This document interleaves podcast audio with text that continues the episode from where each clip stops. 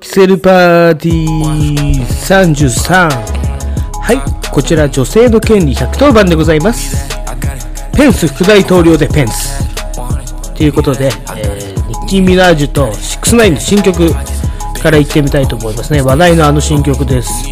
曲名は、えートロールズ。どうぞ。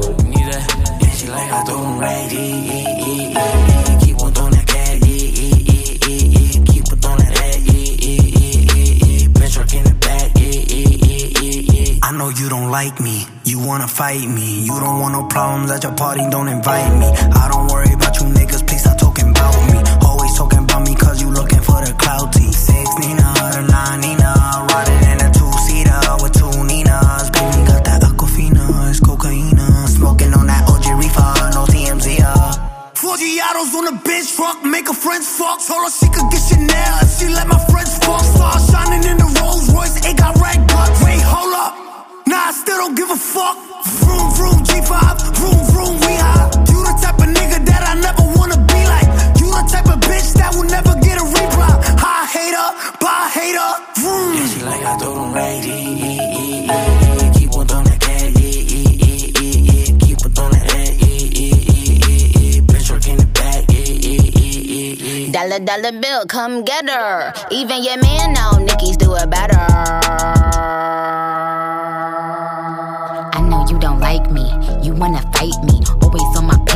Double tap like me. Baddies to my left and my right. Never chase a corny nigga, put that on my life. Just spit it in his face, all his cake. He wanted the taste. We sippin' on that ace. Itty bitty waist, pretty face. Yeah, eat it, cookie monster. He a slave to this pussy, call me monster. Real wet, I said slurp it like it's pasta They get nervous when it's Nicki on the roster. Somebody usher this nigga into a clinic. My flow still sick, I ain't talking the pandemic. I write my own lyrics, a lot of these bitches gimmicks. They study Nicki style, now all of them want mimic. Talking about snitches when it's snitches and you can't. Never stand alone, you always itching for a stamp. Me, I'm still money, wrists light up like a lamp. They gon' have to send their best fighter for the champ. 改めまして、こんにちは、こんばんは。からのこんにちは。キセル X のゴルジです。 はい。えっ、と、第33回目ということでですね。まあ、シャープ33って最初はね、格好つけてきたんだけど、まあ、第33回ですね。まサードシーズン。ね、ちょっとサードシーズンの歌も作らなきゃなと思うんですけれども、はい。えっ、と、33回目を迎えました。依然ステイホームしております、私は。はい。ということで、えーまずこのご紹介から行ってみたいと思います。この番組は、えっ、とですね、アンカー、ANCHOR、アンカーというね、怒りマークのアプリからですね、Spotify、ブレイカー、えー、レディオパブリック、そして Google ポッドキャスト。この4つの媒体から聞けるようになっております。そしてもちろん、ミックスクラウドからも聞けるようになっております。よろしくお願いいたします。はい。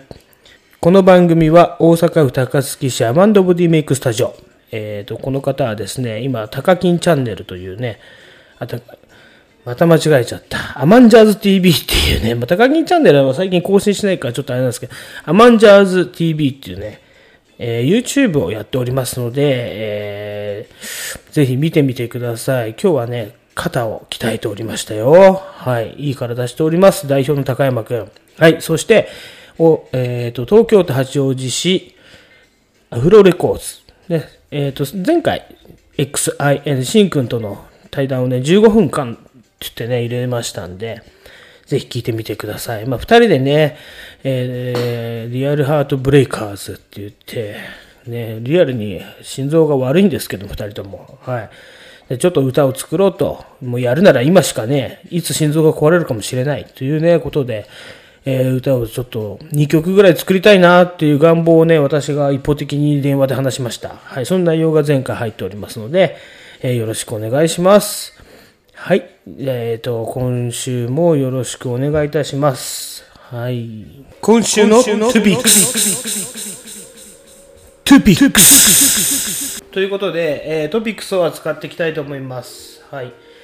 まあね、トピックスはね、だから1週間ごとに今やってるんですけれども、まあ、あるもんですね。うんいろいろと。ただ、まあ、あの、ステイホームという今6月最後の週になりまして、私もですね、もうもうそろそろお外に出たいということでですね、まあ、ジムも行ってますんで、そろそろ出てくんで、えっ、と、週1回という形ではね、もうできなくなりました。もう結構ね、編集も疲れるんで、ねうちのメンバーなんか多分もう飽きてきてるんじゃないかなと思うんですけれどもね。はい。ということで、えーこの体型でやっていくのは今回が最後となります。はい。名残惜しいですけれども。いや、そうでもないな。ということで、トピックスを言ってみたいと思います。冒頭に流したんですけれども、手歌詞、えー、69とね、ニッキー・ミナージュのトロールズっていう曲がですね、まあね、これ、ね、手歌詞がね、吠えてた事件がありましたね。なんで俺の曲が1位になんねんだっつって。ねえ、ーと、いや、1位になったの誰だか忘れちゃったけど、なんかあいつらはクレジットカードで1枚なな 何曲買えるかなとかって言ってて、クレジットカード3枚とか6枚使って、あの、その、ななんていうの？ビルボードランキングを勝ち取ったんだみたいなことを言ってたんですけれども、はい。今度ね、出した曲、この69とね、ニッキー・ミナージュ。私は69結構好きで追っかけていってるんですけれども、はい。この人たちが、要は、いろんな媒体とかを使わずに、いろんな媒体っていうかね、ななんていうの？ストリーミングサービスとかね、まあ大体ラジオなんですけど、アメリカのヒップホップっていうのは、を使わずに、うんと、1位取りましたよと。で、まあちょっと聞いてみたら、まあ結構狂ったような曲なんですよ。うん。で、いいんですけど、やっぱりニッキー・ミナージュのあの力が結構強いのかなってちょっと私は思いましたね。はい。たまあただこの69ね、えっ、と、去年ね、あの、強盗殺人で無期懲役食らってますからね。で、司法取引、スニッチですね。スニッチラッパーとして有名なんですけど、スニッチして、まあ、スニッチってのは仲間のことを売ることね。仲間のことを売って、あの、司法取引して出てきたんですけれども、こんなに目立っちゃっていいのかなと思いますよね。あのね、ギャングの人たちに殺されちゃうんじゃないかなって心配がすごいあります。次の話題行きましょう。はい。この話題。えー、とね、出ましたね。国内なんですけれども、秋元さやかと、うん、まあ、某有名ラッパーって書いてあったんですけど、これパンピーですね。パンピー。パンピー君っていうのは、まあ、30何歳なんだろうな。多分35歳とかそのぐらいなのかなと思うんですけれども、うん。あの、結婚しました。これすんごいびっくりしましたね、パンピー。で、パンピーっていうのはちなみに、あの、水曜日のダウンタウンっていうね、あの、なんだろう、番組の一番初めに、水曜日のダウンタウンって言ってる、あれを歌ってる人ですよ。うん。と、秋元さやかね、秋元さやかのお父さんが、と、先、ん？去年、一昨年かな？私たちがですね、金賞でフリーマーケットしてたら来まして、会いましたね、秋元さやかさんのお父様。で、なかなかの、もうあれですよ、長身の、まあね、かっこいいお父様なんですけれども、おっかないですよね。なんかね、オーラっていうかね、ちょっとこれはただもんじゃねえぞみたいなね、靴を履いてたりとかしてね、僕の柔術着を買ってきましたけど、はい。面白かったです。ちょっと話して、ああ、そうなんだ、つって。でもこの人ね、結構ね、お父さん、あの、まあ、とある警察、これいいのかとある警察関係者に聞くとですね、まあ、酔っ払ってだいぶ捕まってるらしいんですけどね。はい。ただ、秋元さやかね、おめでとうございます。まあ、そんな父親が捨ててしまってですね、まあ、どうなんだろうと。で、ラッパーと結婚するっていうね、これいないんじゃないですか ?AKB っていうか、ここまであの売れた人でラッパーと結婚するって。ね、うん、結構、AKB だからね、もう各いうそのリップスライムなんかはエビちゃんとかと結婚してますけど、アイドルですからね、結構すごいビッグニュースだと私は思いました。私はね。はい。で、次の話題に行ってみましょう。その前にちょっと一回休憩挟みます。すいません。はい、ただいま帰りました。じゃあね、何の気なしに次の話題に行ってみたいと思います。今、流行りの、流行ってるのか、ね、こんなね、アイラボット、うん、アイラドットかな、記事が出てましたね。まあ、各位渡部が、あの、捕まったということで、捕まったっていうか、捕まっちゃいないのか。あのね、話題になったということでですね、いろいろね、あの、取材してる雑誌があるらしいです。あの、既婚者のね、合コンが流行ってると。えー、そうなんだ、おっかねえなとかと思うんですけれども、まあ、どうやらこれによるとですね、結構その、なんていうの、これって、下手すれば、あの、訴訟問題になりかねないですよね。ダブル不倫とかをね、助長してるわけですから。既婚者が、うんと、要はこの、記者が潜入してるんですけれども、既婚者がね、夜な夜な7、8人集まるらしいですよ。7、8人ずつね。だから男女合わせて10人以上になるわけじゃないですか。で、こういうのが密かに今すごい流行してますと。で、まあね、うまくやっぱり大人なんで使い分けてるらしいんですけれども、まあ、要は最終的には体の環境を求めてると。うん。潜入したライターによるとね。で、どういうことかっていうと、まあ、一次会は、その、なんなんていうのかな、主催者側のメンツを保つために、あの、あんまりグイグイいかないらしいんですよ。で、二次会あたりから、こう、どんどんどんどん電話番号交換とか始まって、でこの後行きましょう。つって三次会でツーショットを狙うというシステムらしいです。ね、それがね、今ね、このコロナの時代でもですね、密かに流行ってるということですね。なんか私は思ったんですけれども、これを見て、まあね、違うニュースでもあるんだけど、まあ、女子高生がやたら妊娠してるらしいんですよ、今。ね。まあ、どういうことかっていうと、結局、いろんな人に会えないから、彼氏とばっかり会ってると、ね、やりたい盛りの年齢ですよ。だからね、そういうふうに、いろいろやってしまって、妊娠して困ってるっていう相談がすごく寄せられてるらしいです。だから今こう、なんていうの、世界が、あの、いろいろね、生命の危機にさらされた時に、男女っていうのはね、結構こういう、なんていうの、性の部分か、わからないですけど、そういう部分ですごく、なんていうんだろうな、求め合う生き物なんですかね、人間って。っていうふうに考えてしまいましたね。深いなと思ってね、この既婚者合コン。ね。うーん、できればちょっと一回行ってみたいけどね、どんなもんかね。もう本音を言うとですよ、うん、行ってみたいです。はい。じゃあ次のニュースいきます。えっ、とね、地方の不良の恐ろしさ、ね、最近ね、ニュースを見てるとですね、あのーなんていうのかな、えっ、とね、不良のニュースが多いですね。ななんだろう、これコロナのニュースを隠してるのかわからないけど、ヤクザが、半グレが、みたいなニュースがとても多い気がします。はい。その中からですね、一つあのピックアップしたいと思うんですけれども長野県の上田市榊っていう町ね榊町っていうところがあるんですけれどもね私はその上田市のあの菅平高原っていうところにスノーボードを、ね、しながら働けるホテルがあってそこでだいぶお世話になったことがあってこの榊っていう町も先輩が住んでたりしてですね結構馴染みのある町なんですよ。でうんとまあ、そんなところで起こったあの殺人事件がありましてね山口組系の、ね、巨漢の大男がこれ地元でねこう結構いじばり散らしてたらしいんですけど、まあ、どうやら女の人に執着するタイプの人間だと。でその女を取り合って怒ってその弟と,、えー、と妹とうん、弟と妹を撃ち殺したのか。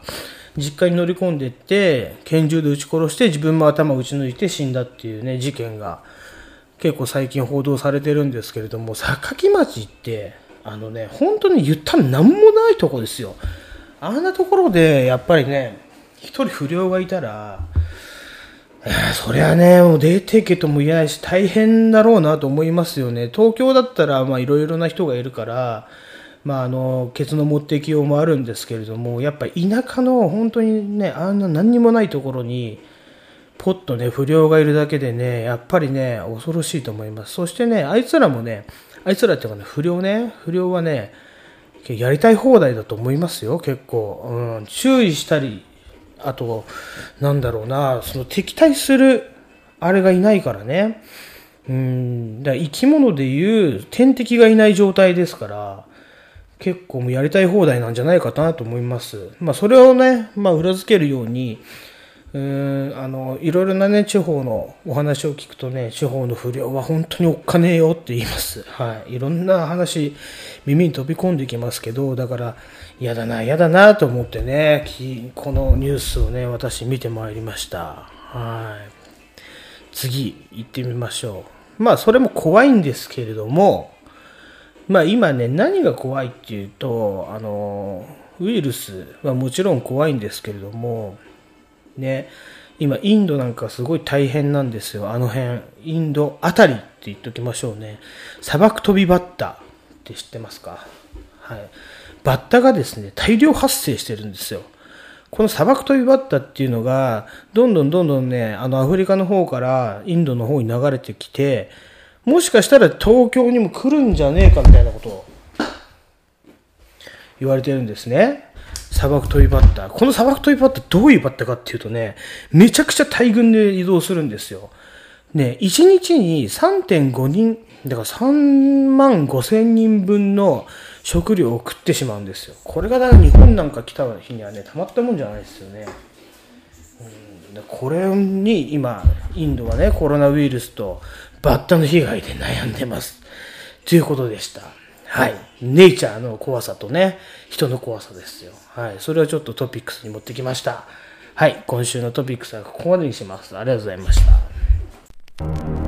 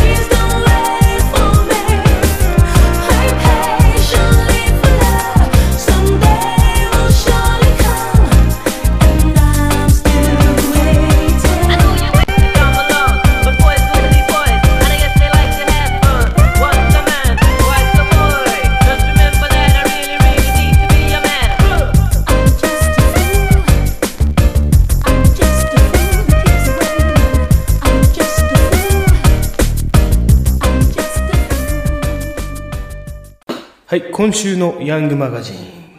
まあ、今週のというよりも、ヤングマガジンなんですけれども、私はもう毎週買って買い続けて、えー、十何歳だろうな、もういや約、約30年になりますね。30年、これをもう毎週欠かさず買ってるわけなんですが、今週もですね、まあ、突起すべき面白いことがありました。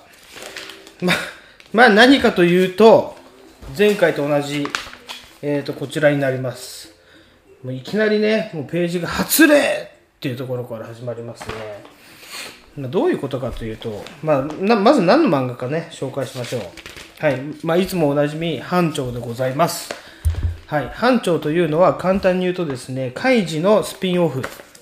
ね、えっ、と、時系、えー、と時系列としてみれば、えー、と今です、ね、今現在のお話をやっております班長はい。簡単に説明します。カイジが、えーとね、地下労働提愛提愛グループの、ね、地下労働者として、えー、と落ちた先の班長が大月班長。この班長の物語班長にスポットライトを当てた物語です。この班長というのはですねイカスマチンツロリンとかねやってあの地下にですでビールを売ったりとかして生活してるんですよ。生活してるとか普通にみんなと働いてるんですけれども働いてなお娯楽としてチンチロリンだ、ね、ビールを売るだカキピーを売るだね昔は書きピーのサブスクなんてやってましたけどね、書きピー放題っつって、書き放題っつってやってましたけど、そういう班長なんです。この班長が、まあ、何万ペリカかな？忘れましたけど、結構なペリカをみんなから巻き上げると、そのペリカを使って1日外に出れるっていう権を持ってるわけです。じゃあ、その1日、例えばね、地下労働で苦労して1日外に出たところで、まあ、カイジなんかは博打に勝って解放されるわけなんですけれども、この班長、ね、班長を取り巻く、あと沼川と伊沢っていうのがいるんですけれども、この3人は、もう地下でいいやと思ってるわけですよ。だから、外に出た時に、うまいものを食ったり、一日の使い方っていうのを結構楽しむ系の漫画になっております。だから最初のうちはね、あの前回も言ったんですけれども、うまいものを食ったりだとか、うん、あとね、何やったのかな、キャンプもやったのかな、うん、とか、いろいろ、えっ、と、前回なんかはね、過去に書いた自分の mixi の日記が気になるっつって、 mixi を、まあね、3人か4人ぐらいで集まって、今ほら、Facebook とか Twitter の時代じゃないですか。 mixi で日記を書いてる人、いるかもしれないけど、もういないと思うんですよ、僕の中では。うん、だからこの mixi をね、ああ、あの時、だ10年前ぐらい何書いてたのかなって、みんなでログインしてみて、あの時の自分こんなこと書いてましたぜっつって酒を飲む楽しさ、 mixi 散歩っていうのをやっていて班長ね、うん mixi をやっていたんですけどもだから僕もこの前ねみんなとちょっと話せばよかったんですけど mixi ちょっとまたね見てみようかなと思って、うん、いろいろねやったこともあるしそれでできた友達もいるし結構ね、いいツールだったと思いますよ。SNS の走りとしては。はい。というのが、まあ、班長でやっておりましたと。今回はですね、班長が発令、まあ、さっき言ったね、発令って出てましたね。はい。どういうことかっていうと、この地下労働者たちもうね、言ったらコロナウイルスで外出禁止令が出ました。残念ながら外出禁止令が出ました。はい。一日外出をすごく楽しみにしてたこの班長たちねもうこれ未曾有の危機ですよねだってこの班長という物語さっき言った通り一日外出圏で成り立ってる物語ですから言ったらこのねステイホーム外出禁止ですよということでまあ、ここに書いてあるんですけど、なんで外出禁止かっていうと、ね、ウイルスを地下に持ち込んだら、地下はだから要は無菌状態なわけなんですよね。誰もあんまり外に行かないから。だから、外からウイルスを持ち込んだら、地下の人間がね、みんな感染してしまう。ね、濃密な状態なんで、みんなね、あの、タコ部屋で寝てるんで。ただ、誰も今のところ持ち込んでないってことは、あの、外に出ない限り、ね、ステイ地下してる限りですね、大丈夫だということで、あの外出が禁止になりました。まあね、本当ね、これ、班長としても、の立場でもそうなんだけど、仕入れもできないしね、だから、ペリカで売るビールが買えない。あと、漫画としてもね、やっぱりこう、外に出歩くね、物語なんで、何もできないですよね。ということで、どう、もう今週じゃどうなっちゃうんだろうな、この漫画はと思ってね、ずっと見てましたけど、はい。ね地下の中でもソーシャルディスタンスを取るとかね、ちゃんとマスクをつけて生活をするっていうね、ことが書いてあるんですよ。ね、うん。これ面白かったのが、あの、結構ね、みんなね、最初は地下のね、あの、住人もそうなんですけど、最初はね、ステイホームいいな、いいな、別に大丈夫と。うん。これ仕事もないわけですから。で、私もね、ちょっと思いました。もう同じだなと思って大丈夫だって思ってたんですけれども、やっぱりね、外出して、あのーまあ、私らで言うと、家から外、ね、この地下労働者で言うと、あの地下から外へ外出して、ご飯を食べたりとかね、そういうことするって、すごく幸せなことだったんだなっていうね、ことを書いてありますね。うん、で、最後に、砕けない岩盤はないという掛け算があるって言って、いつの日かまた、えー、と外出したいなという願望が書いてありましたそして事後は救済しますということでね、こういうことがね、あの漫画界にも起きるんですよ、やっぱり。ヤンマがね、これリアルタイムで進んでるだけに、とてもね、感慨深い、えー漫画でしたね。はい。ヤングマガジンのコーナー、途中でちょっと途切れましたけど、ここで終わりたいと思います。ありがとうございました。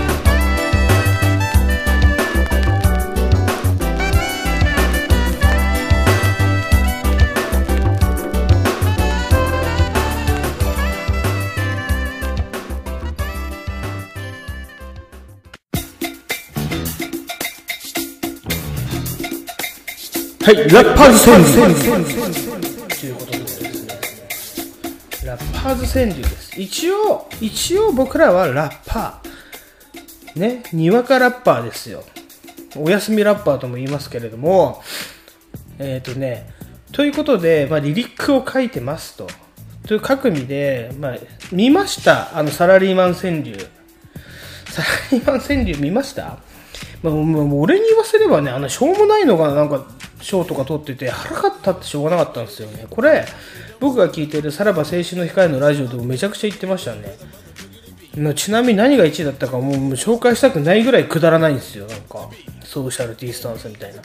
なんか、嫁と娘がスクラムみたいなね。何が面白いんだこれみたいな。って、ディスってますけど、どうだろうなって思って僕もいろいろと作ってみましたんでちょっとここで1句2句3句4句紹介したいと思います、ね、ラッパーズ川柳ラッパーが思ってることですからちょっと紹介させてください 後であんまディスられるのは覚悟の上で、はい、読み上げますねえー、いきますよ多目的多くを望み多目的。はい。ちょっと解説が必要ですね。まあ、多目的トイレ。これ、渡部のことですね。多くを望みの望みは、あの、奥さんのことですね。はい。だから、韻を踏んでるわけです。多目的と可目的で。はい。じゃあ、次行きます。えー芸人が色気を出したら芸能人。これね、ちょっと字を紹介したいんですけど、芸人がね、色気を出したら、芸、間にノーが入るんですよね。あの、ノー、イエス、ノーのノー、芸能人ということで、芸がなくなっちゃうよということですね。はい、じゃあ次行きます。キスをして、おっぱい揉んでピンコ立ち。はい、一番ダメなやつが出ましたけど、どこでも扱ってくれないから、ここに載せました。はい。キスをしておっぱいを揉んだらピンコ立ちしちゃいますよということですね。はい。ね、今都知事選やっているんで、都知事選からも言います。都知事選、色物だらけのホリエモン。ホリエモンとね、色物だらけじゃないですか。あれどうなってんだろうなと思って政見放送見ましたけど、もっとすごいの出てきましたね、あの、色物が。うん。もう一句。都知事選、絶対出てくる変なやつ。絶対出てくるんですよ。スーパークレイジー君とか、あれ、何なんだろう。政見放送見たけど、なんか若者が、ね、あの、やってほしい。あの、やってほしいじゃなくて、投票率上げますみたいなこと言って、特攻服で出てきましたけどね、大丈夫なのか、あれはっていうね、ことがあります。はい。えっ、と、はい、大丈夫です。次、行きましょう。まあ、あの、あんま頭は使ってないです。はっきり言って。ラッパーズ川柳ってね、ラッパーなんて頭使ってないからね。いや、使ってますよ。他のラッパーはね。まあ、僕はもうお、お休みラッパーなんで大丈夫です。ということでいきます。はい。えー見つかっちゃう。密になるほど見つかっちゃう。ちょっと、ちょっとこれはね、あの、僕深い、すっごく深い意味で書いたんですよね。密になるほどね、やっぱりね、いろんなものが見つかっちゃうっていうね。あと次にこれ続くんですけど、会いたいな。今は会えない、バレるから。はい。これもちょっとそのね、密になるほど見つかっちゃうにかけた、まあ言ったらアンサーソングみたいなもんですね。うん、会いたいなって。だけどね、やっぱこう不倫相手はね、ちゃんとね、まっとうな、あの、なんて言うんだろうな、家庭を持ってる人はね、不倫相手に会うわけにいかないんですよ。うん。はい、ということですね。次。ウイルスが、あ、ちょっと待って、呼び方が違いましたね。ウイルスが壊したあれこれダイハード。はい、すいません。ウイルスっていうのはね、まあ、ブルース・ウィルスの話、ちょっとかけましたね。はい、次行きましょう。ワクチンができればすぐにワクワクチンチン。はい、これはあのうちのメンバーのことですね。はい、ワクワク。もうワクチンができたらすぐにこのね、不倫相手に会いに行ってワクワクチンチンっていうね、話ですよ。はい、次行きましょう。えーグルメ王。たとえ15分でもブスは食べん。はい。まあね、15分間、ね、えっ、と、トイレでやってたと。多目的トイレで。ということでね、あの、渡部の話題をちょっと入れてるんですけれども、ちょっととかね、だいぶ入れてます。もう一句、渡部の話題入れてってます。グルメ王だからね。まあでも、この似たような、あの、話はありました。はい。もう一個いきます。佐々木でも抑えられない性欲魔人。ね、大魔人の話ですよ。ストッパーとして。はい。じゃあ、えっ、と、ちょっと、もうふざけすぎました。ごめんなさい。えー真面目な句を読みたいと思います。子で止める。マスクで飛沫、自滅待つ。はい。ちょっと言い踏みましたけどね。次ね。あ、真面目かなと思いきや、えーいきますよ。赤チンボ。性欲アラートと申します。はい。性欲アラートです。赤チンボはね。はい。次。最後ね、ちょっと政治批判入ります。いきます。えーこれ以上、小さいマスクじゃ隠せない。はい。これがラッパーズ川柳でした。ありがとうございました。くだらなさ満点ですよね。多分私の脳で考えた、この何区かわかんないけど考えました。また、でもね、思いついたら考えていきたいと思います。かくいう私のこのゴルジというね、名前も、あの短歌からあの取ってるんですよね。まあそんな崇高なものじゃなくて、はい、あ、ごめんなさい、ちょっと読み忘れてた。ピンコ立ちと、最初、あ、ありがとうございます。多目的、赤目的、ありがとうございました。あ、すみません、ありがとうございます。ピンコ立ち良かったですか？あまあね、まあ単純なのがいいっすよね、そういうね。うん。数じゃね、人の心にも届くんでしょうけど。はい。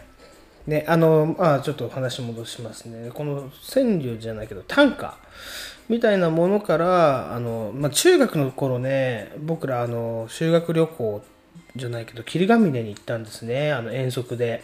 で、その時に、えっ、とね、じゃあ皆さん、えー、と短歌と俳句を書きなさいっていうね課題が出されたんですよその時に私が、まあ、書いた短歌っていうのは五七五七七なんですけどそれはもう今でも覚えてますけどね霧ヶ峰、えー、と岩がゴロゴロ転びそうすすきをつかみああ危なかったっていうね句を読んだんですよで、その時ね、岩がゴロゴルってね、間違えて書いちゃったんですよね。そのゴロゴル、ゴロゴルっていうのみんないじられて、ゴル、ゴル、うん、ゴルジっていう風になりました。はい。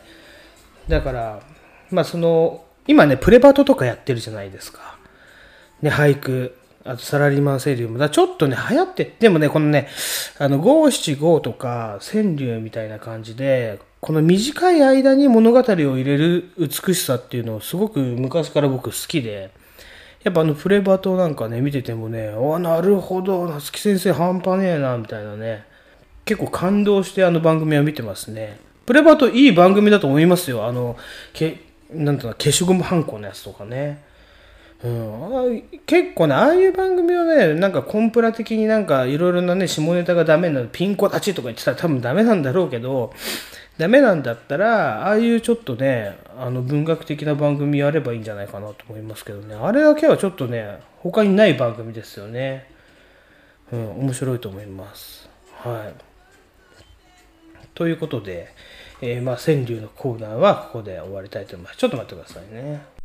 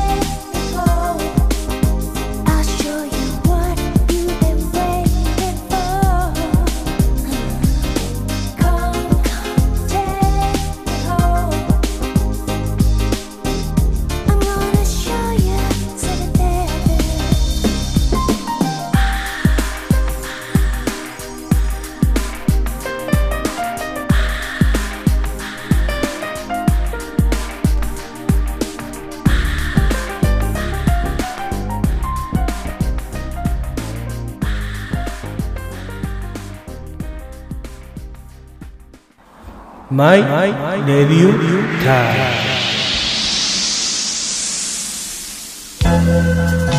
はい、マイレディオタイムのコーナーです。ねえっ、と、誰しもが持ってるマイレディオタイム。まあ、誰も持ってないかもしれないマイレディオタイム。ね。あなたの心の中にだけあるタイムスケジュールです。それがマイレディオタイム。私にはね、結構聞かなきゃいけないと思ってるラジオがたくさんありまして、それを表にまとめたのが、まあこのコーナーの始まりとも言われてますね。はい、マイレディオタイムですね。まあガタガタガタガタ言いましたけど、はい、番組表を作って、まあ結構ね、今タイムフリーっていう機能で聞いてるんですけれども、その中の一つに、あの霜降り明星のオールナイトニッポンがあるんですよ。まあ、オールナイトニッポンは昔から聞いてるんですけれども、一部、二部がある頃からね、今、オールナイトニッポンゴールドとか、そういう風になってきてますけど、まあ、この時間帯的にはね、これ深い時間なんですよ。多分これ3時から5時までっていうね。で、霜降り明星、あの若手芸人ですよね。で、いろいろね、あの、オールナイトニッポンでは、岡村隆のオールナイトニッポンってやってたんだけど、風俗ネタで、あの、ね、前回も話しましたけど、なんて言うんだろうな、チーフプロデューサーが飛ばされたりだとか、もうあとは矢部が来て収録になってしまったりだとか、もうラジオにもやっぱいよいよこう、例えば規制がかかるようになりましたね。昔は何でも言ってよかったんです。ね、そういう批判のハガキはもちろんあったかもしれないけど、今はもうツイッターだなんだっつって、炎上しちゃうじゃないですか。炎上するとこれ大変なことになってニュースになっちゃうんですよね。今普通の一般ニュースで扱わないようなニュースとか、ね、LINE ニュースだ、Yahoo ニュースだっつってあるんで、そこで叩かれたらやっぱり直さなきゃいけないんですよ。だからラジオ業界もいろいろね切羽詰まったものがあると思います。例えばこの前のそのさっき言ったね渡部の話じゃないけどあの時はゴールドラッシュっていうのをね JWAVE でね、うん、と夕方の4時から夜の8時までやってるんですよ。まあだからもうもうこれと同じ感じですよね。で4時間やってうん結構ね爽やかなキャラで売ってたんですけど、まあ、あんなことになっちゃって今小島がやったりだとかいろいろ助っ人を呼んでやってますよね。ということでその先にですようーん矢先、まあ、先にじゃないその矢先ね霜降り明星のこの聖夜の方ね、うん、聖夜くん、小さく、えー小太りな、ね、ちょっと体型的には僕はすごくね、共感を得るんですけれども、あの子が、えーやっぱりね、やっぱり言っても20代、まあ若いんでね、あの、ズーム飲み会、飲み会じゃねえのかな、女の子と、こう、 Zoom 飲みをしてて、下半身を出してしまいましたと。いうことが文春砲に、えー、と直撃されました。はい、そうなんです。自主練を見せてしまいました。ねえ、だからそれをいろいろ書いてはあるんですけど、文春オンラインの方をね、私は読んだんですけど、ね、この Zoom を使って、元看護師かなんかね、の30歳の女性ね。で、この女性は旦那も子供も実はいるんだけど、せいやのファンだから、あの、それを隠して、ね、 Zoom っていう、しかもアプリも知らないんで、あの、別室でね、ひそひそとちょっと旦那と子供に隠れて、あの、 Zoom 応じたと。で言ったらせいやの方から、あの、ちょっとズームの飲みせえへんみたいなことを言ったらしいんですよね。で、そしたら、もうこれ全部ね、このね、文春オンラインを見見てる人多分多いと思うんだけど、これえぐい、えぐい画像がたくさん出ているんですよね。いや、文春半端ねえなと思う反面、この女もこの女で、よう、なんて言うんだろうな、スクリーンショットしてたよなと思って。だから多分せいやが言ったんだけど、これハニートラップですよって言ってましたけどね。うん。ねえ、だから自主練、そうなんですよ自主練なんですよ。はい。で、それをそっとティッシュに出したっていうね、うん、言ってますけど、ただこれ、まあね、一方で、 Zoom の利用規約にもう違反するんじゃねえかな。例えばこのね、ふわっちとかだったら、バンになっちゃう。バン扱いですよ、こんなの。多分ね、そのしこってたら。はい。だと思いますけど、まあ、この女性が、なんで、じゃあ、文春にリークしたかっていうと、なんかね、連絡が取れなかったとか、ちょっと LINE 既読無視だろうみたいなのがあって、うーんとね、リークしたんだろうってなって、で、そっからのやり取りもね、LINE のやり取りも出ちゃうんですね。だから、芸能人はかわいそうだよなと思ってね、LINE のやり取り全部出てますからね、ここにね。はい。を受けての、あの、生放送ですよ。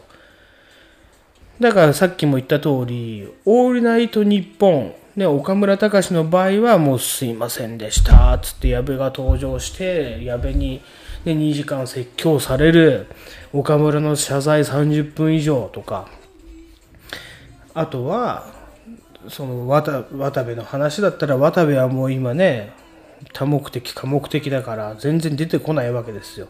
で小島が謝ってそれが記事になるとか。やっぱねこの生放送っていうものからはね逃げられないわけですよね。うんそこで霜降り明星せいやどういうふうにオールナイトニッポンを受けたかというとですねすごいですよもうずっとギャグをやり続けたんですね2時間ねはいどういうことかっていうと、えっ、と、ポケットいっぱいの秘密っていうコーナーがあるんですね。まあ、通称ポケ秘密なんですけれども、はい。えっ、とね、このね、通称ポケ秘密、えっ、と、ずっと、うんと、せいやが、あ、じゃなくて、えっ、とね、なんていうのかな。ポケットいっぱいの秘密っていうのは、アグネスちゃんの歌に乗せてやるコーナーなんですけれども、このせいやが、えっ、と、リスナーのね、お便りを読んで、結局、ななんていうの小ネタ？小ネタじゃないけど、でね、まあまあ小ネタ、小ネタをたくさん紹介していくっていうコーナーなんですね。で、そこで、せいやがギャグを入れたり、モノマネ入れたりとかするっていうコーナーなんですけど、これって、普通の番組の3、えっ、と、2時間番組の中で、最後の15分だけ全力でやるっていうコーナーなんですよ。だそ、だそこに、まあ言ったらせいやの、例えば思考だとか、あのー自分の意見だとかっていうのは一切ないわけなんですね。で、ずっとギャグをやる。ずっとモノマネをやる。うん。っていうコーナーを2時間やり続けました。うん、まあこれ、えっ、とね、文春法、文春オンラインにもやり取りが出て、せいやが例えばそういうオールナイトニッポンで、えー何も会見とか、そのことに全然あの抵触せずに、ずっとギャグをやり続けたことによって、結構称賛の声が上がったんですよね。いや、これぞ芸人だと。まあ確かにね、僕もね、これを聞いてね、まあそれでいいと思います。だって言うことなんかないじゃないですか、こんなの、はっきり言って。って僕はね、もう今40代、昔の人間だからね、思うんでしょうけれども、うん、持論ね、ちょっとここから私の持論入ります。はい。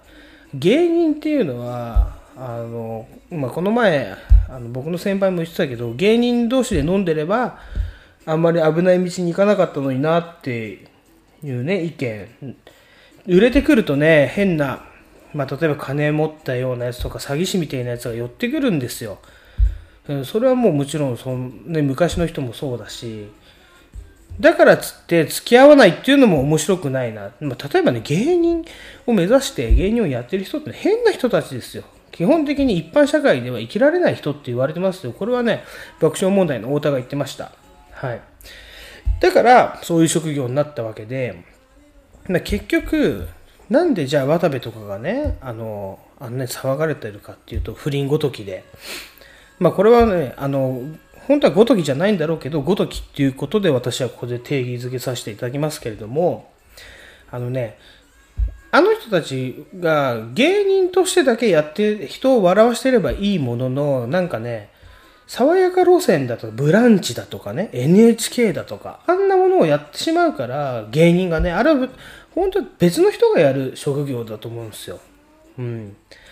だから、あんなものをやってしまったがために、爽やかな印象がついて、CM がついて、ね、だから芸能人になってしまうんですよ。さっき僕が川柳で読んだ通り、芸能人になってしまうんですよ。だから芸人ではなくなって芸能人になってしまったらそれはまたね別の話ですよね。イメージ商売なんでそれはねあの違約金だなんだって言われますよ。じゃあそれじゃあつまんないじゃないですか芸人は。ねだから芸人だったら芸人芸だけもういい例がねやっぱ志村けんとかね。あんな感じでやっとけばいいんですよ。だ俺ははちはちゃめちゃでいいと思います、芸人は。うん、ビートたけしもそうだけど、めちゃくちゃなものが芸人。それを見て、自分たちとはちょっとね、あ、そうそう、あの、そうなんですよ。あの川柳にはね、結構深い意味があったんです。そう、それを考えてて、あの川柳をちょっと作りましたんで、そう、芸人、ね、うん、色気を出したら芸能人っていう言葉。うん、そうなんですよ。だから、芸人は芸人であるべきだと思うっていう松本人志がね、昔ね、遺書っていう本を出したんですよ。あそこに書いてありましたね。うん。あの言葉そのものだと思います。だから、自分たちが、なんか考えもつかない、自分たちが手も届かない生活、すげえな、こんなことやっちゃうんだ、みたいな。それでいいと思うんですよね。だから面白いんだと思うし。でそれがなんか、何回も言うようだけど NHK とかお昼の番組だとかね、あんなものの司会になっただけでもう面白くないんですよ。芸能人になっちゃうから。そう。だから、ちょっとね、取り戻して、だから、この前も話したけど YouTube に流れてくんですよ。規制がない YouTube に。でも、流れてくって今僕表現しましたけど、ちょっと世間的には YouTube に落ちるんだな。じゃあ宮迫もみたいなね。こう、天下り先みたいなイメージかなってね、今私ちょっと思います。はい。ちょっとここだけね、あの、熱くなっちゃいましたけど、川柳と、そう、この芸人問題、あの、レディオタイムかけましたけど、えっ、とね、そういう私の熱い熱い思いっていうか意見がありましたね。はい、ありがとうございます。じゃあ、えっ、と、あ、レディオタイムね、まだちょっと先があるんで、ちょっとここで一回切りますね。ごめんなさいね。はい。ごめんなさいね。うん、アンミカです。すいません。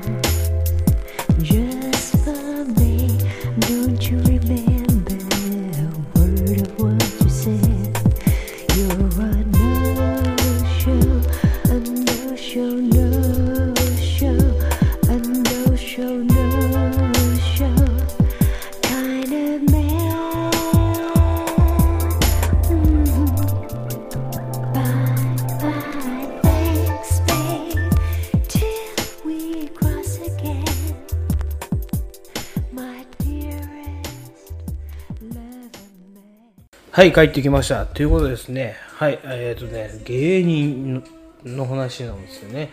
ちょっと熱くなりましたけれども、まあね、このね、聖夜の話なんだけど、まあ、脱いで自主練が見つかったと。で、そっからね、もう速攻ですよ。ビバリーヒルズ、ね、えっ、と、昼間帯でやってる、日本放送のお昼の番組ですよ。高田文夫がいじってね。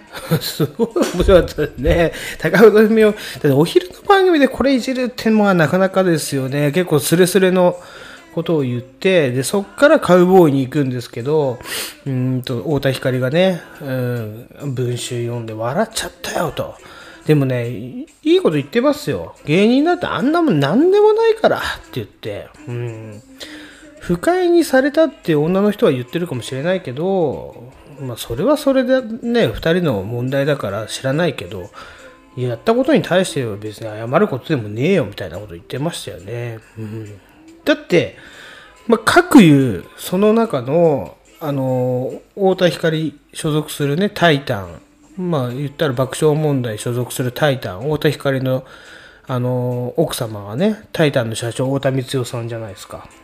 で、そこのタイタンのウエストランドっていうね、コンビがいるんですけれども、この井口っていうのがね、同じことやってますからね。うん。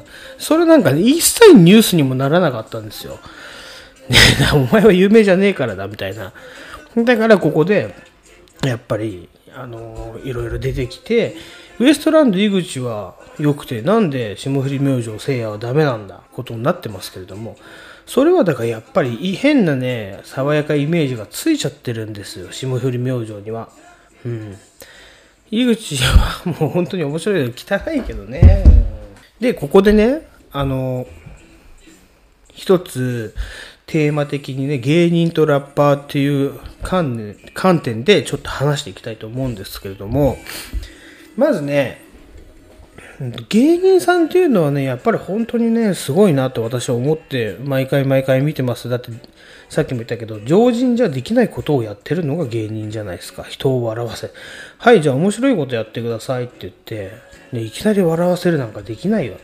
だ全然なんか違う。あと、ね、あの、いろいろな手法があるかもしれないけれども、昔それ見たことあるなとか、そんなんじゃダメじゃないですか。だから常に新しいものをどんどんどんどん制作していかなきゃいけないとか。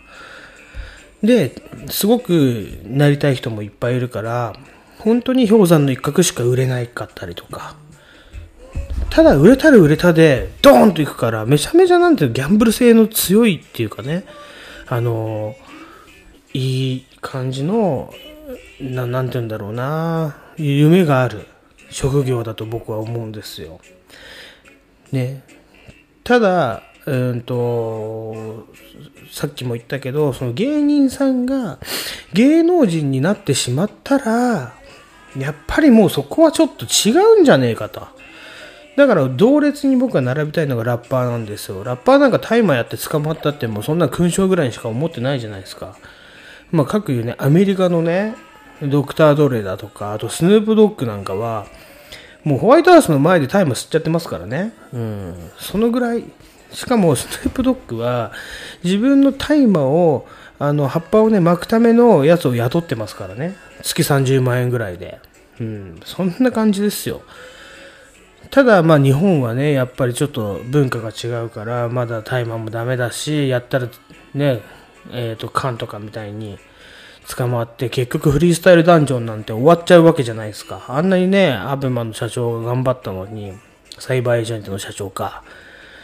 ね、好きだからやるっつってやって頑張ったのに、高校生ラップ選手権から入って、フリースタイルダンジョン行って、ガーってね、いろんなね、若者が出てきて、うわ、これからだなと思ってたら、宇治が捕まって、で、ガミがね、捕まって、結局覚醒剤出てきちゃうとか、ちょっとそれだと、冷めるなっていうところがあるんだけれども、ただ、これがやっぱり常人じゃないってことから見ればね、あの、私たちなんかに言わせれば、うわ、やっぱりそういうことだからこういうリリックが思いつくんだとか、そんな感じだからやっぱこんな面白いことできるんだとか、そういう風にしてテレビショーとかね、DB ショー。だって、あんな YouTube なんて素人がやったってできるわけだから、そのじ常人に思いつかないことをやって、お金をボーンって稼いでる人たちって夢めちゃくちゃあるじゃないですか。だから僕そういうのが好きなんですけどね。あんまり抑制してほしくないし、プライベートもはちゃめちゃだってほしい。勝慎太郎みたいな感じでも全然いいと思います。真似できないからこそ、そこに夢を見て、あ、すごいなーっつって感動して終わるんですよ。うん。それを体張ってやってくれてるのが、僕はラッパーと芸人だと思うんですよね。うん。で、各言うね、フリースタイルダンジョンさっき出しましたけど、芸人で言うとね、僕はね、一本グランプリだと思うんですよね。一本グランプリだとか、まあ、む大喜利とか。はい、じゃあこのお題で面白いこと言ってくださいみたいなね、話でしょ。あれはね、ほんとフリースタイルですよ。頭をすぐ回転させてやんなきゃいけない。だから、芸人とラッパーでちょっと似てるなと思って、あの、共通点的な感じでね、あの、私は見てますけれども、はい。それが、うーんと、マイレディオタイムのね、これ後半に持ってこようと思った話でした。はい。皆さん、ここまで私のね、ぐたぐたした話、ちょっと、前から前からすごいね、すごく考えてて、テレビ業界だとか、YouTuber だとか、配信業界だとかね、いろいろ考えて思ったことを、ここでね、まあ一人はいいことにね、一人いいことに、バーって述べちゃいましたけど、まあちょっとこれね、後で、どうかなあのメンバーと、メンバーって言ったらちょっとかっこよく聞こえるかもしれないけど、友達ですよね。普通の。うん、その、ね、メンバーと、ちょ、俺行ってみたかったんですよね。よくジャニーズがメンバーがって、今、手越くんのね、あれで言うじゃん。が行ってみたかったんですけど、メンバーとちょっと話し合ってみたいと思います。はい。それをね、またここに載せられたら、時間の許す限り、ちょっと、ね、載せてみたいと思いますんで、どうぞお付き合いください。じゃあ、ここで、マイリディオタイムは本当に終わります。ありがとうございました。二度見映画館カーンのカーンはキラーカーンのカーンです。ということでですね、えっ、とね、二度見映画館、久々にちょっと映画をやりたいと思います。今週ですね、私はちょっといろいろ見てきたんですけれども、えっ、と、まあ、アマゾンプライムでね、映画館にはちょっと今行けないんで、ということで、えー、アマゾンプライムで見た映画、この映画です。はい、揺れる人魚。揺れる人魚っていうね、えー、と映画なんですけれども、これはポーランドの映画で2015年公開と、はい。で、上映時間92分。まあね、このね、92分っていう感じの、あの、短さ。まあ大体映画って2時間なんですけど、まあちょうどいい長さと、うん、いうことですね。見やすいです。はい。なんでちょっと見てみたところですね。まあなんとこれ舞台は、えっ、と、1980年代のですね、えっ、と、ワルシャワ。うん、えっ、と、ポーランドですね。はい。というところで、まあ、人魚の物語なんですよ。ゴールデンとシルバーっていうね、えーまあ、簡単に言ってきますけど、えー二人の姉妹の人魚がいて、誘惑、男の子を誘惑してですね、はい、あの、湖か海かな？の中に引きずり込んで食べてしまう。まあ、人食い人魚の話なんですけれども、この人魚がですね、えっ、と、とあるストリップ小屋で働くんですよ。ストリップ小屋で、まあ、歌うたいとして、歌うたいっていうかね、歌手としてデビューして大人気になってしまうっていう、えっ、と、ストーリーが組み込まれてるんですけれども、まあ、この映画全体的に、あの、ミュージカルですね。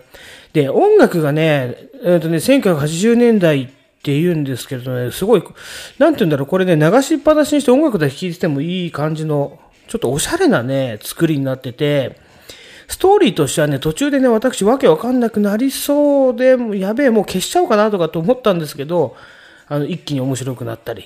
うん、ちょっとね、おしゃれな映画ですね。はい。音楽かっこいいです。ぜひ、これちょっとお勧めしたいと思います。はい。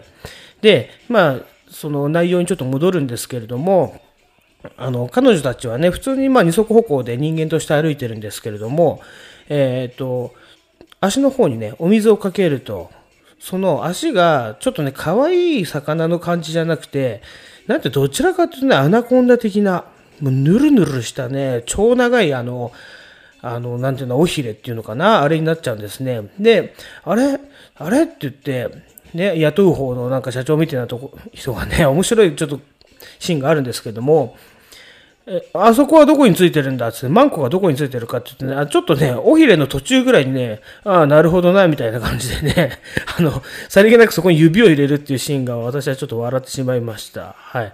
まあ、こんなところも含めですね、えーこのゴールデンとシルバー、ね、えっ、と、美人兄姉妹っていうほどではないんですよ。これがなんか狙ってんのかな？あのね、シルバーっていうね、妹はすごくしっかりしてると美人なんですけど、ゴールデンってお姉さんがちょっと、なんていうのかな、そばかすなんてみたいな感じの顔してるんですよね。まあ、どういう顔だっていうか、あれなんですけど、で、えっ、と、このね、ゴールデン、お姉さんが、まあ、ここで働くうちにミーテクっていうね、あの、同じバンドメンバーの男性に恋をしてしまう。さてどうなるかっていう話なんですよ。まあ、最終的にちょっとネタバレになっちゃうから、言えないんですけれども、まあ、言っちゃおうかな。うん、いろいろね、葛藤して、まあ、この男の子を食べれば助かる、食べなければ助かんないみたいなね、感じになっちゃ、なるっていう展開が含まれております、最後に。はい。まあ単純なんですよ、結構作り的には。まあそれはそうですね、90分なんでね。ただこの間間のやっぱミュージカルなんで、音楽がとにかくかっこいい。そしてこの妖艶な獣たちが踊る。まあ獣っていうかね、人魚なんですけど。はい。そういうところのね、なんて言うんだろうな、映像もね、ちょっとおしゃれで良かったです。はい。ちょっと短かったんですけれども、うん、5分以内でちょっと紹介しようと思いまして、急いでやりました。はい。ね、シェイプオブウォーターといいね、ちょっと人魚の、そういう時代が来たのかなってちょっと思いましたけど、はい。で、私のブログにはですね、三角、うんと締めで捕まえてさんっていうね、これはあの、ライムスター歌丸さんのタマフルの時代にですね、えっ、と、ムービーウォッチメンのコーナーでだいぶ、あの、なんて言うんだろうな、出演もしたのかな、読まれてたブログの人、ね、結構いいこと書いてあります。この人のブログを貼っときましたんで、まあ見れる方はぜひ見てください。はい、二度目映画館でした。ゴルジヒップホップクラシックセレクション。ジャパニーズっていうことですね。えっ、とね、ジャパニーズヒップホップのクラシック。ね、どっかの番組でやってそうな感じですけれども、私、ゴルジの家からですね湧き出てきたと言っても過言ではありません。はい、あの発掘された12インチからですね、えー、と毎回、ま、1曲ずつ、えー、とジャパニーズクラシックのですねちょっとレアなんじゃないかなと思うようなレコードを紹介していきたいと思いますが、まあ、あんまりないんで、このコーナーもすぐ終わることでしょう。ということでですね、えー、とお付き合いください。はい、じゃあ第1弾としてはですね今回、えー、と発掘されたのは、えーまずブッダブランドですね、ブッダブランドのファンキーメソディスト。はいこのレコード12インチからですね、えー、と発掘されました。で12インチのこの裏面 B 面にですねイルソンと,、えー、と人間発電所が入っています。ただこれバックミュージック聴いてもらって分かる通り人間発電所のですねえっ、とねダンロミックスっていう DJ 渡来が1995年にミックスしたリミックスバージョンこれが収録されております。はい。でですね CD にちょっとこれ入ってたらごめんなさい。もうおそらくレコードじゃないだけじゃないかなって思うんですけれどもね。はい。まあちょっと早速流してみたいと思います。もうレコード流してますよってことですね。ちょっと最初余計なねズクズクズクっての入れときましたんで。はい。どうぞお聴きください。ブッダブランドで人間発電所暖炉ミックス。どうぞ。96冬のリミックシ96冬のリミックシ DL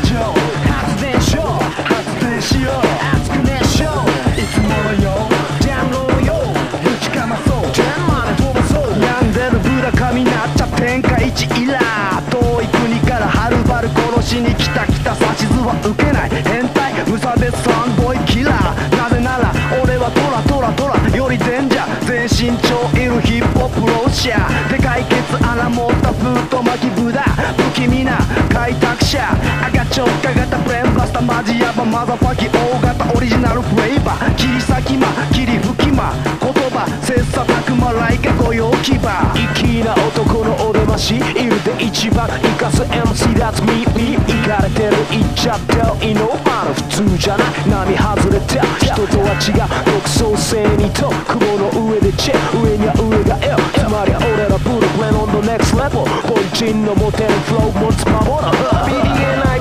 はスモークマスター The Buddha man feels like a Rastafarian 第76コロシアムウニ MCs kick ass like the 猛毒ああガスパンチライン炸裂 Up in your ass 一撃一発ブラマシでスタイルで小学生のプシスムーブ water from the brand 火印いつもフレッシュ FRES 産地直送フロー and I use so マシでスフライ like ステルスのジェット本目本命オリジナルボスベッショラップマジデブラジオートゲエルマティックブラ MCs の個性がね一度見りゃ雑魚忘れられねえ。Man with the third eye 三つ目の防災。マシンガン隠す俺が通る。Hey いるな風貌なこの俺。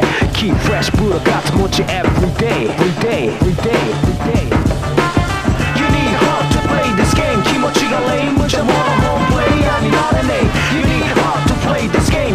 がレイムじゃものホームプレイヤーになれねえテラのポーズのよう。スネジョンス木魚補強のフルスタイルバーフロー Take two へ回そう。ブラに火を灯して夜空にかざそう。